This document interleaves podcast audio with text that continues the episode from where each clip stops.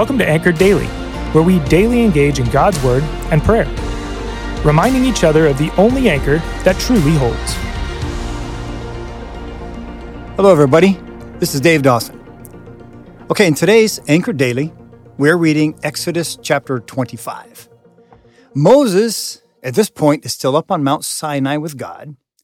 And in this chapter, God gave Moses detailed instructions on how to construct a traveling tent or sanctuary for the people. Now, God also gave information on the furnishing of the tent and instructions about the priesthood.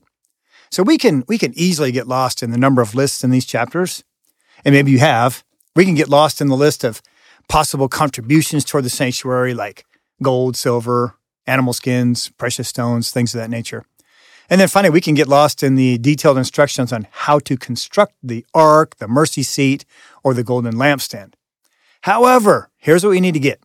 Embedded in the instructions of all these things, we are told the purpose for this construction of all these things.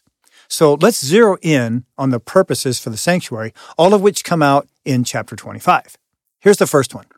Verse 8 tells us, And let them make me a sanctuary that I may dwell in their midst. So we see that the first purpose for building the sanctuary was that God would live in the midst of his people. Now, this is just amazing. The God who created the earth and all the universe desires to live right with his people.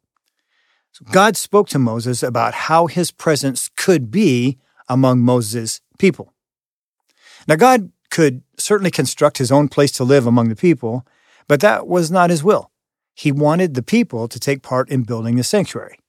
Verse 9 says, from every man whose heart moves him, you shall receive the contribution for me.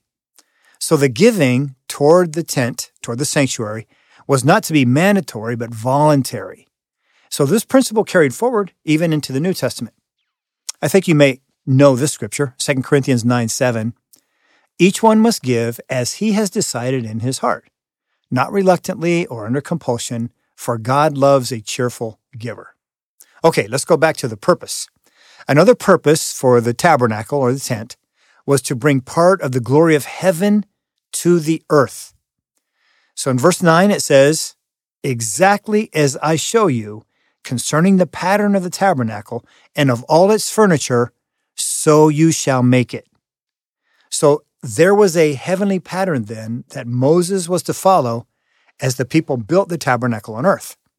So the New Testament weighs in on this as well.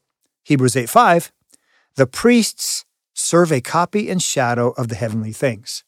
For when Moses was about to erect the tent, he was instructed by God, saying, See that you make everything according to the pattern that was shown you on the mountain.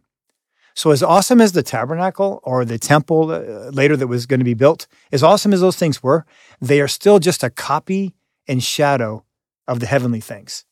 Okay, so here's the second thing we see about the construction of the temple the, the second thing we see about this, the construction of the tabernacle, was that the people had to obey God in order to see God's master plan come about. Yes, once again, God could simply zap a building into existence.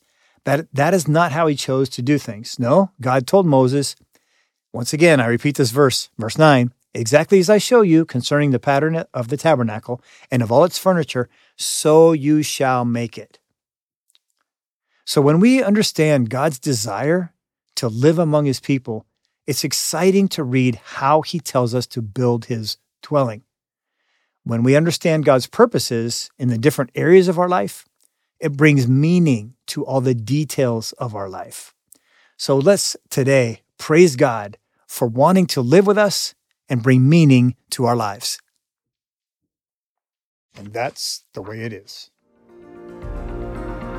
Thanks for joining us today. Listen in tomorrow as we continue to encourage one another to be anchored, steadfast, and secure in Jesus. If you haven't already subscribed, please do so because we'd love to continue to dive into God's Word with you. We'd also like the chance to connect further with you. If you go to bethel.ch, you'll see all sorts of ways to connect, serve, and worship with our church body. Finally, please consider sharing this podcast with your friends by word of mouth or on social media. Have a blessed rest of your day.